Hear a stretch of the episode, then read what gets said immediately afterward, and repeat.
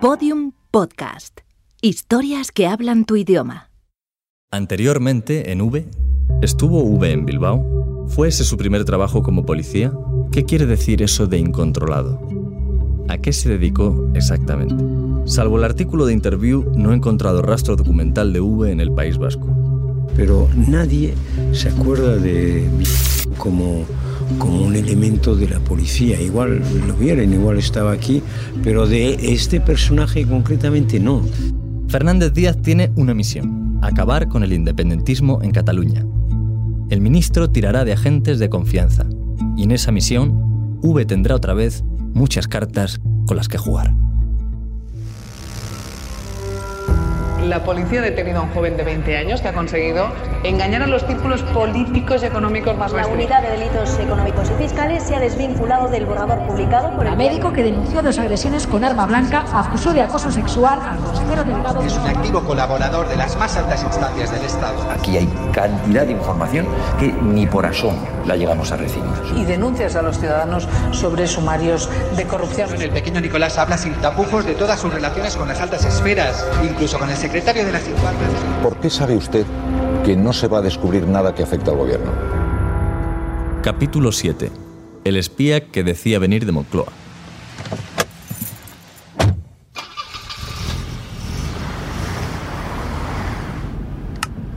Son las 6 de la mañana, las 5 en Canarias.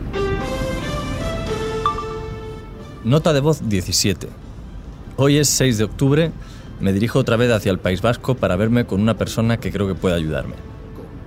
En este repaso que estamos haciendo por la historia de nuestra democracia a través de V, estamos llegando ya a los últimos años. Teníamos que abordar las guerras del ministro Fernández Díaz con el independentismo catalán y el papel que jugó V en ellas. Pero antes de meterme en eso, tengo que decir que en estas últimas semanas han pasado varias cosas. Y el juicio de la primera etapa de la trama Gürtel nos deja una imagen. Lo más importante es que después de años oyendo hablar de él y de cinco meses investigando, he conocido personalmente a V. Le llamé en agosto, le conté lo que estaba haciendo, me dijo que no tenía problemas en verme y quedamos en septiembre, hace unas semanas, en una cafetería de Madrid. Hola, soy Álvaro de Cózar, soy periodista. Sí. El primer contacto con él ha sido cordial. Se presentó con un traje de chaqueta oscuro y camisa de rayas.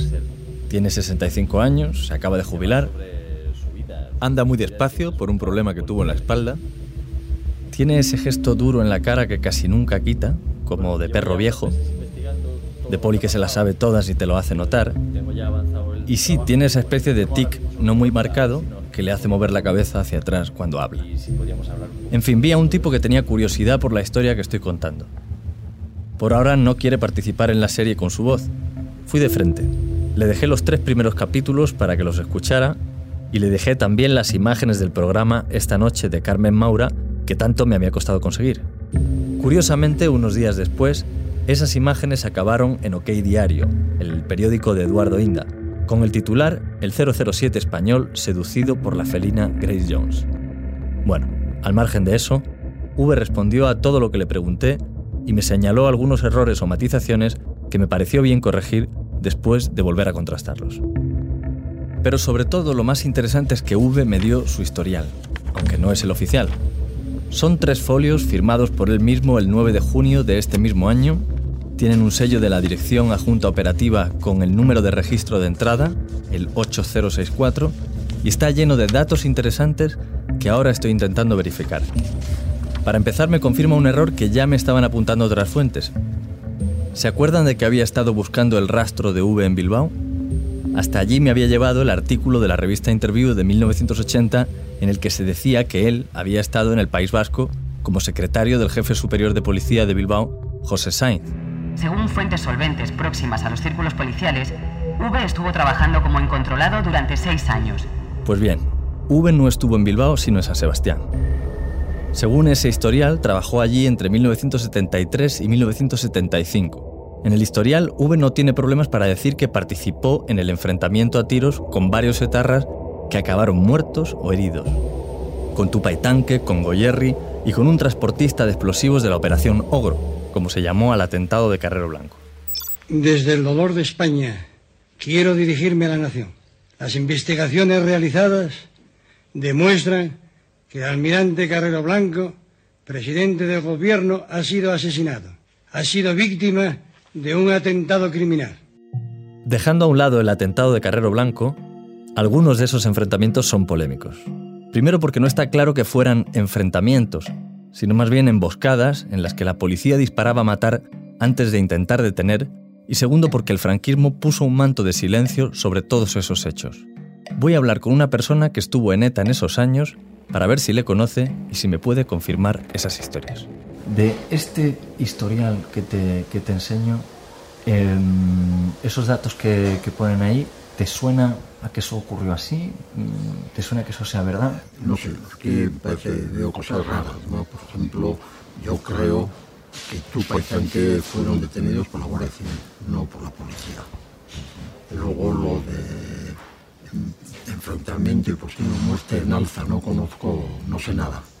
No sé nada y nunca he oído hablar de ningún muerto en alza y transporte de explosivos, no lo conozco. No. Y luego eh, de la cafetería Rolando, que yo sepa de los autores, eh, no, sé, no sé de nadie que haya sido detenido por esa, por esa operación. Y luego de las detenciones de pasajes en eh, en Goierri, algo que no fue en, en pasajes. Ahora. Eh, mira, te voy a enseñar una, una fotografía de V. Eh, esto es en el año 81, en un programa de televisión. ¿Te suena, ¿te suena esta cara? No, no, no me suena. No, no, Nunca lo viste por ahí ni nada, ¿no? No. Bien, el encuentro ha sido interesante, pero no me sirve para verificar el currículum de V. Sea ciencia cierta que estuvo en San Sebastián, pero no qué grado de participación tuvo en esos tiroteos. Voy a tratar de confirmar ese historial por cauces oficiales. Ahora regresamos donde lo habíamos dejado, a esa maniobra de las cloacas contra el independentismo catalán, la Operación Cataluña. Soy lo que ustedes llaman charnego y soy independentista. He aquí su derrota y he aquí nuestra victoria. Pues, eh, ¿y la europea? Lo que tiene que entenderse es que Cataluña necesita un Estado. Eh, me parece que estamos en una disquisición que no conduce a parte alguna.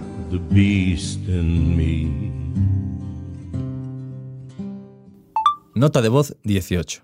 El 11 de septiembre de 2012, en Barcelona, ocurre esto.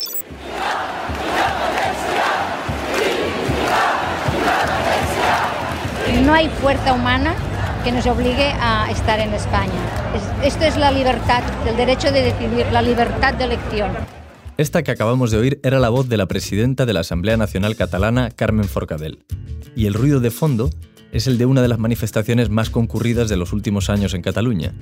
Miles de personas salen a la calle ese día, el día de la Diada, para pedir que Cataluña se convierta en un nuevo Estado de Europa. A esa manifestación multitudinaria, el presidente del gobierno, Mariano Rajoy, que lleva solo unos meses en Moncloa, dice lo siguiente. Yo respeto la forma eh, de pensar de cada quien y no tengo ningún comentario que hacer eh, sobre ese asunto. Bien, no hay muchos comentarios en ese momento, aunque el gobierno sí que está haciendo algo. Pero lo hace desde las cloacas. El ministro del Interior, Jorge Fernández Díaz, se ha propuesto acabar con el independentismo y para ello va a utilizar todas las armas que poseen las alcantarillas. En las sombras se crea una unidad de inteligencia con unos cuantos agentes que oficialmente se denomina Brigada de Revisión de Casos, aunque luego se le ha dado en la prensa el nombre de Brigada Patriótica. Una unidad que recuerda de alguna forma al lugar en el que V empezó, la Brigada Político-Social, es decir, una policía política y no judicial. Una brigada que no responde ante los jueces, sino ante los intereses de quienes gobiernan. En esa brigada está, entre otros policías, V. Nuestro comisario se va a encargar de buscar información sobre la familia que en los últimos años ha simbolizado el nacionalismo catalán los Puyol. Bueno, corrupción la hay, a ver la hayla, ¿no? Que dicen, a ver la hayla, ¿no? En la política se aspira al poder. Y el poder, poco o mucho, tiene capacidad de corrupción. Habrán intentado, seguro que han intentado gente de la Generalitat con el presidente, seguro. Pero a mí personalmente nunca me han tentado. Y además, los que tientan, ya saben que hay gente que no se los puede tentar. V necesita información y para ello va a recurrir a todo tipo de fuentes.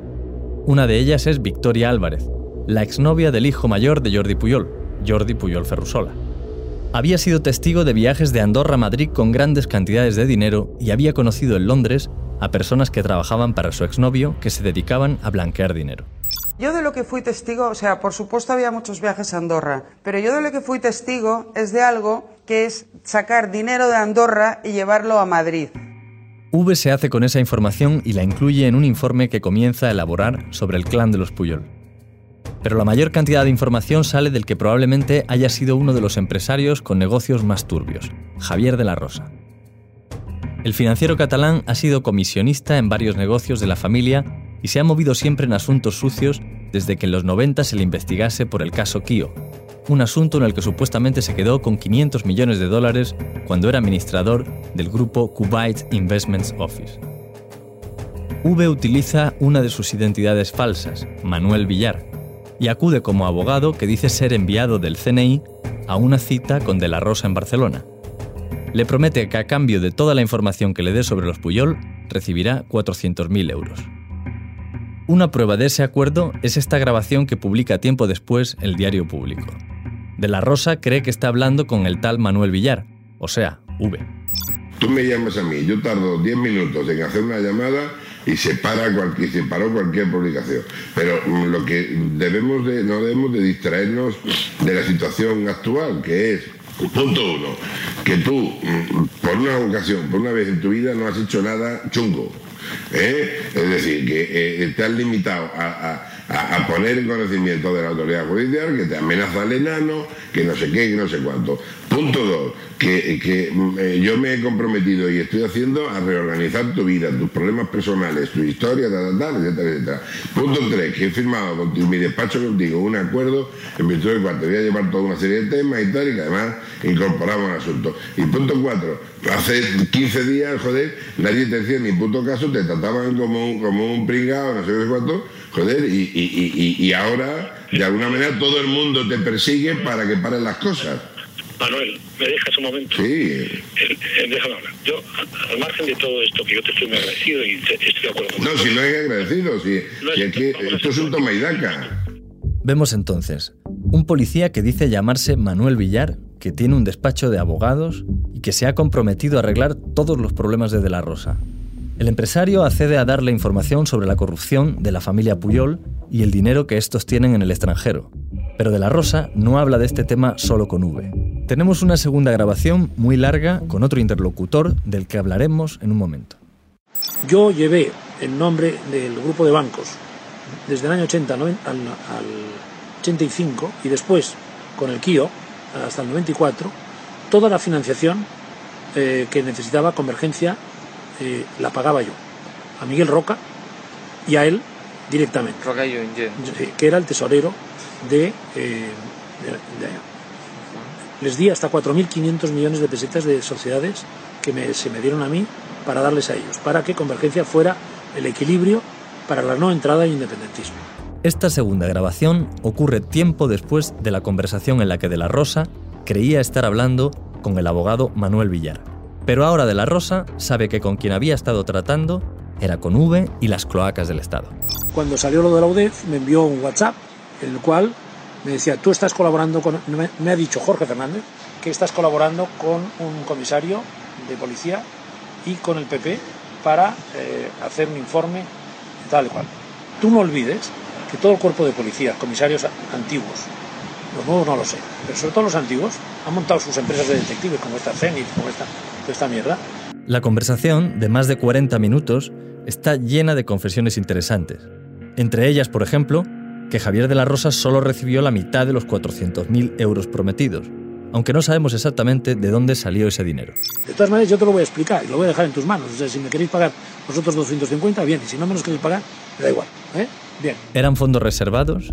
¿Estaba pagando el Ministerio del Interior a través de V el testimonio de De la Rosa contra los Puyol? En cualquier caso, con informaciones como esa, V va elaborando el informe Puyol. Cuando lo tiene redactado es necesario convertirlo en un caso judicial. En nuestra legislación, la policía no puede hacer investigaciones prospectivas, es decir, no te pueden investigar a ver si te pillan algo. Es necesario que haya una denuncia o que haya indicios claros de que se está cometiendo un delito. y en ese caso han de llevarse ante un fiscal o ante un juez. Pero la unidad de policía judicial que podría llevar ese informe ante los jueces o los fiscales es la UDEF, y no ese grupo de policías que trabajan directamente para el ministro. ¿Cuál es la mejor manera entonces de convertir esos informes en un caso judicial? Pues filtrarlos a la prensa, hacerlos pasar por informes de la UDEF, aunque no lleven ni membrete ni firma, y esperar a que la presión social y política obligue a los fiscales a meterse. El diario El Mundo desvela que la familia Puyol habría ingresado casi 3 millones y medio de euros en un banco de Andorra. Según el diario, esa misma tarde Jordi Puyol se reuniría con Artur Mas en el Palau de la Generalitat. Allí habrían pactado su confesión y la salida definitiva de Oriol, su hijo, del partido. En algunas ocasiones la información que dio la unidad de inteligencia a la que pertenecía V fue útil y dio lugar a investigaciones judiciales que todavía están abiertas. Otras veces la información que se consiguió y se filtró a la prensa era mercancía averiada. Es el caso de las supuestas cuentas del alcalde de Barcelona, Xavier Trías, que resultaron ser falsas. Alcalde, buenos días, buen día. Buenos días, buen día. Le preguntamos por lo que publica hoy El Mundo. Investigan una cuenta de 12,9 millones de euros del alcalde de Barcelona en Andorra. ¿Ha tenido usted una cuenta en Andorra? No, no, es falso. No tengo ninguna cuenta en Andorra y no tengo ninguna cuenta en Suiza. Por tanto, esta noticia es absolutamente falsa. Es una vergüenza que lo publique además en primera plana el mundo. Yo creo que es una vergüenza total y absoluta y me voy a querellar. ¿Cómo sabemos todo esto de Javier de la Rosa, sus reuniones con V y la existencia de estos informes fantasma que luego se atribuían a la UDEF? Pues entre otras cosas, por esa grabación que hemos puesto antes en la que hablaba Javier de la Rosa. Pero fijémonos ahora en quién es ese interlocutor que habla poco y que tiene una voz juvenil. ¿Tienen dinero en efectivo todavía? No, aún no lo sé. Yo te estoy hablando del año 91. No, digo, digo la familia Puyol. Pues debe tenerlo, porque es la mejor manera de esconderla. Tiene que tener en España, en algún En España sitio. o en, o en algún sitio. Digo en Esto es- cash, esto- o sea, sí, en sí, en cash. Es la manera más fácil de, de- De de que nadie, por ahora, mientras pasa la tormenta. Lo reconocen, claro. Es Francisco Nicolás, bautizado por la prensa como el pequeño Nicolás. Francisco Nicolás, estudiante de Derecho, vinculado al PP, se movía como pez en el agua en todos los araos donde hubiera políticos, empresarios y personajes famosos. A ninguno parecía importarle hacerse un selfie con un niño de aspecto inocente. Pero además, Francisco Nicolás se iba haciendo con el teléfono de muchos de ellos y mantenía relaciones por mensaje para hacer negocios. Además de su apariencia de no haber roto nunca un plato, le ayudaba a mantener esa fachada el ir con chofer a todas partes o tener las llaves de un chalet en el Viso, uno de los barrios más lujosos de Madrid. No solo eso, también se ofrecía a altas autoridades del Estado para arreglar problemas como el independentismo catalán o los asuntos judiciales de la infanta en el caso Nos. Incluso llega a mandar mensajes al rey. Señor, me gustaría verle urgentemente por un tema en el que quiero ayudar a la corona y a España. Suyo afectísimo. Señor, soy Francisco Nicolás Gómez Iglesias. Quedo a la espera de concretar cita. Lo antes posible, por favor. Suyo ilustrísimo. Un abrazo. Y además de estos mensajes, luego hay una llamada al monarca que no recibe respuesta, pero que queda registrada. Francisco Nicolás va diciendo por ahí que es agente del CNI, enviado de la vicepresidenta Soraya Sáez de Santa María y emisario de la Casa Real. Todo eso hace que salten las alarmas. ¿Quién es ese niño espía que dice venir de Moncloa? El CNI comienza a investigar y se da traslado luego a la policía para que trate de parar al niño. El asunto recae en la unidad de asuntos internos, cuyo jefe es Marcelino Martín Blas. Los policías le detienen el 14 de octubre de 2014 y registran la casa donde vivía. Allí encuentran la grabación de Nicolás con Javier de la Rosa y en una agenda hallan una anotación en la que aparece el nombre de V y el de dos de sus empresas, el despacho de abogados Stuart Mackenzie y la consultora Zenith. ¿Qué clase de relación tenía el joven aprendiz de espía con un policía de las cloacas? Álvaro. Hola, Fran. ¿Qué tal? ¿Qué tal? La primera pregunta que te quería hacer es eh, ¿cómo fue tu detención? ¿Qué recuerdas de, de ella? Bueno, lo primero de la detención es que yo ya sabía que me iban a detener, por lo cual también es verdad que estaba, estaba avisado y yo lo sabía por dos razones. Una es que me avisó el secretario de las infantas, el señor Carlos García Revenga, y otra es que me siguió una moto del Centro Nacional de Inteligencia, por lo cual ya, ya sospeché en su día. Y lo, y lo que me acuerdo es que eran tres coches de alta gama, eh, que no son los que suele usar la policía. Y bueno, y al final se bajaron seis, cortaron toda la calle, había seis agentes de Policía Nacional, nosotros seis del Centro Nacional de Inteligencia. En una agenda, eh, según el sumario, en una agenda encontraron los nombres de y de uno de sus socios, eh, con eh, anotado también dos empresas, ¿no? Stuart Mackenzie y Zenith. ¿Por qué tenías Sí. anotados esos esos nombres? Eh, esto además eh, viene por una conversación que yo mantengo con Javier de la Rosa, que Javier de la Rosa me, me permite que le grabe esa conversación que ocurre en el Hotel Melia Castilla eh, de Madrid y entonces él me habla de, de estas personas y de estas empresas que aparecen en la grabación y entonces yo cuando después me reviso la grabación eh, pues me apunto me apunto estos nombres y, lo que hago es buscar información en internet. Entonces, tú no tenías ninguna relación, ni has tenido nunca una relación, ni lo conoces personalmente al Yo, comisario. yo veo por la calle, no sé quién es. Es cierto que has tenido contacto con un montón de gente importante de este país, pero de ahí a que trabajas para el CNI, a mí en principio me resultaba poco No, creíble. no eh, trabajar, porque- colaborar. bueno, sí, colaborar, ¿no? De alguna forma. Pero, pero, Eh, pero también yo, yo siempre cuento menos de lo que sé. Sea, si yo contara un día lo que sé, sería mucho más surrealista que esto. O sea, sería más todavía impensable de creer. Pero bueno, yo no voy a abrir la caja de Pandora. Cuando tú hablas con Javier de la Rosa, ¿por qué confía Javier de la Rosa en ti? A ver, si yo llamo a Javier de la Rosa y cuenta lo que cuenta en toda esa grabación, que son 45 minutos, y no deja títere con cabeza, eh, efectivamente le tuvo que llamar a alguien. Y ese alguien viene eh, relacionado con una persona del gobierno. Dejémoslo ahí. ¿Por dónde sigue tu camino ahora eh, Bueno, laboral? mm, eh, mi camino la verdad es que va, va bien, va bien y yo al final no me gusta la televisión, mm, absolutamente nada, nunca me ha gustado. Eh, a día de hoy, pues es verdad que, que los medios de comunicación pagan mucho dinero, pagan muy bien, por lo cual es una manera rápida de generar dinero, pero es una manera también de saber de qué hacer con ese dinero, invertirlo bien. Puedo estar desde una productora de televisión, que no es lo mismo estar detrás que delante. Tenemos ahí varios proyectos que están en marcha, unos que van mejor que otros y otros que, que todavía hay que darle más, más caña, ¿no? Hemos llegado al punto de donde partíamos, la historia de nuestra democracia contada a través de las andanzas de V. De pronto, en unas pocas semanas, la vida de este supuesto agente encubierto se va al traste y sale en todos los diarios. Un agente encubierto sin cobertura del que se publican todas sus empresas, sus negocios privados, su patrimonio y una historia policial llena de sombras. Y son tres historias las que le sacan de las cloacas y hacen que su nombre aparezca por todos lados. Primero, la que ya hemos mencionado, el ático de Ignacio González y la famosa grabación con V y el gordo. No, pero vamos a ver, pero el tema, vamos a ver, el tema, el tema, tema es que si Ignacio, sale, tienes el... eh, efectivamente, Claro, efectivamente. eso es lo que yo no quiero. Eso es lo que hay que ver. La segunda es su vinculación con el caso del pequeño Nicolás, sobre el que volveremos más adelante. Pero ahora nos vamos a detener en la tercera, un extraño y rocambolesco caso de acoso que tiene como protagonistas a V, al empresario madrileño López Madrid y a la dermatóloga Elisa Pinto. Ese caso de acoso será el que pondrá a V por primera vez contra las cuerdas. Un asunto aparentemente sencillo que se convierte de repente en una novela de espías con mensajes amenazantes, identidades falsas y hasta un supuesto apuñalamiento.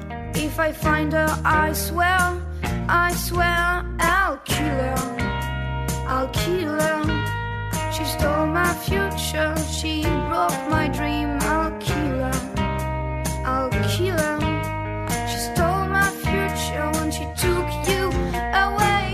Todos los episodios y contenidos adicionales en podiumpodcast.com. Síguenos en Twitter arroba V y en facebook.com barra V las cloacas del Estado. Man, I'll kill.